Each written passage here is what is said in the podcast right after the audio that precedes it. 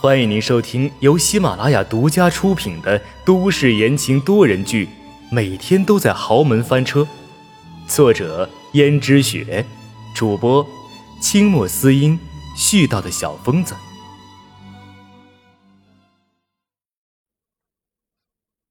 第二十一章，知根知底。阎洛北的菜怎么样？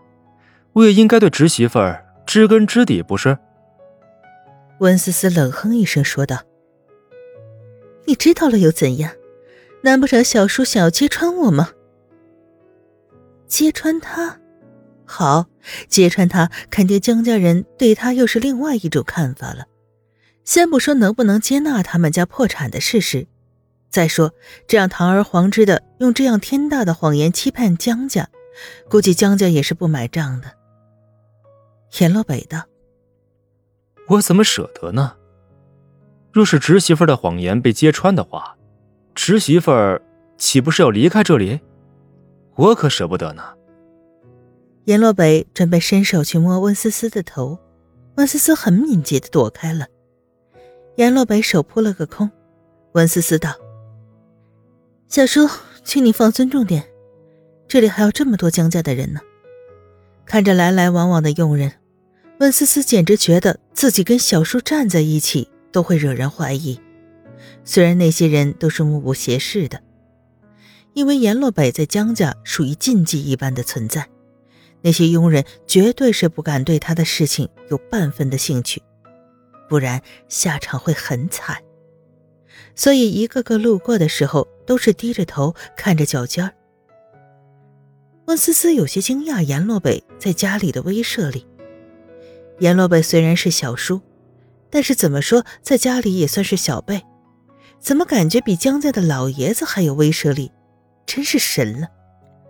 此时，阎洛北就反问道：“那么，侄媳妇儿，你是不是希望在没人的时候，我们两个就……”阎洛北温热的气息扑在温思思的脸上，温思思愤怒的盯着阎洛北。阎洛北却哈哈大笑的离去了。温思思摸了摸自己的脸，居然感觉到很烫，心道都是阎洛北害的。回到房间里，看了看镜中自己脸上的红晕散去之后，温思思又若无其事的回到大厅，准备吃早餐。这个时候，江如雪已经很早就坐在了属于自己的位置上，一双虽然微有些岁月痕迹。但美丽风韵依旧的眼睛，死死地盯着温思思，让温思思如坐针毡，有种感觉自己一举一动仿佛都被人锁死了。他不知道江如雪为什么要这样盯着他，或许是因为阎洛北的关系。难道江如雪也怀疑到他和阎洛北的关系？该死，都是阎洛北惹的。温思思暗中咬了咬牙。仿若无事的将一块牛排塞向自己的嘴巴里面。这时，江如雪突然问道：“思思啊，这几天来到江家还习惯吗？逸轩他有没有欺负你啊？”温思思摇摇头道：“没有，没有，我们很好。”这时，江家老爷子问道：“他们这才新婚呢，若是闹了矛盾，那可怎么得了？”一旁的江逸轩附和道：“是啊，是啊，不管是新婚燕尔还是老夫老妻，我一定会对思思好的。”江家老爷子得意的点点头。江逸轩做戏似的将一盘黑胡椒酱推向了温思思，说道：“我记得你最喜欢吃黑胡椒口味的牛排了。”喜欢你个头啊！温思思心中想着，她最讨厌的就是黑胡椒酱的牛排。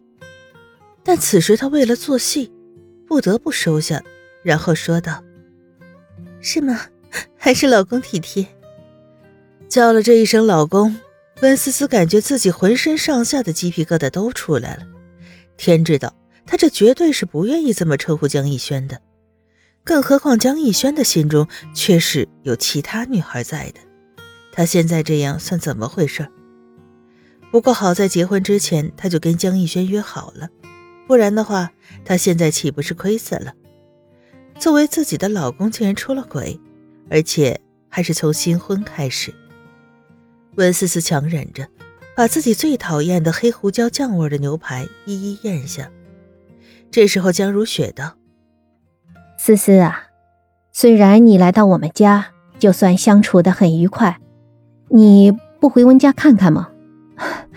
你不是说从前都讲究什么三朝回门？这都多少天了，也应该让你的父母看看你现在的情况，好让他们不要担心。”温思思听见这话，心里咯噔一声，大叫不好。不过还好，她早有准备，于是道：“妈，不是我不愿意回去看他们，只不过最近没有时间而已。既然你已经提到了，那我今天就去看看他们吧。”那既然如此，就让逸轩跟你一起回去吧，要不然就显得我们江家失了礼数。啊。既然如此，那好的。江逸轩可以帮他打掩护，到时候随便去哪儿。